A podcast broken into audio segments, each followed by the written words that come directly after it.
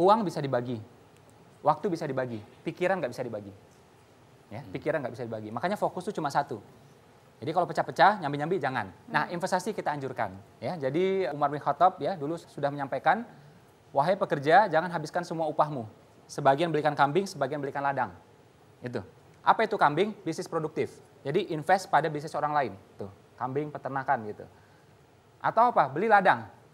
Yang bekerja juga. Kalau zaman sekarang namanya properti.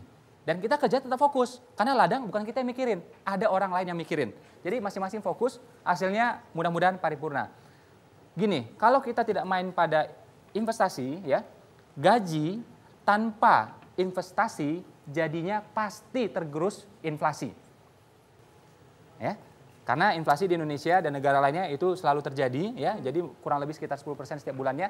Jadi teman-teman kalau punya uang sebulannya katakanlah 2 juta, tahun depan nilainya itu sebenarnya cuma 90 persennya saja, 1,8 saja.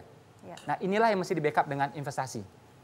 Ya makanya gaji tanpa investasi akan tergerus inflasi. Dan inflasi adalah pencuri yang legal. Anda taruh di brankas pun dia tetap bisa curi. Anda taruh di dompet tetap dia bisa curi. Ya makanya kita memang harus disiplin. Kalau nunggu uangnya benar-benar cukup, susah, kelamaan. Makanya habit ini mesti dibentuk walaupun gaji kita mohon maaf masih 2 jutaan. Belum bisa 200 ribu, 50 ribu. Gitu. Paksa bisa terbiasa.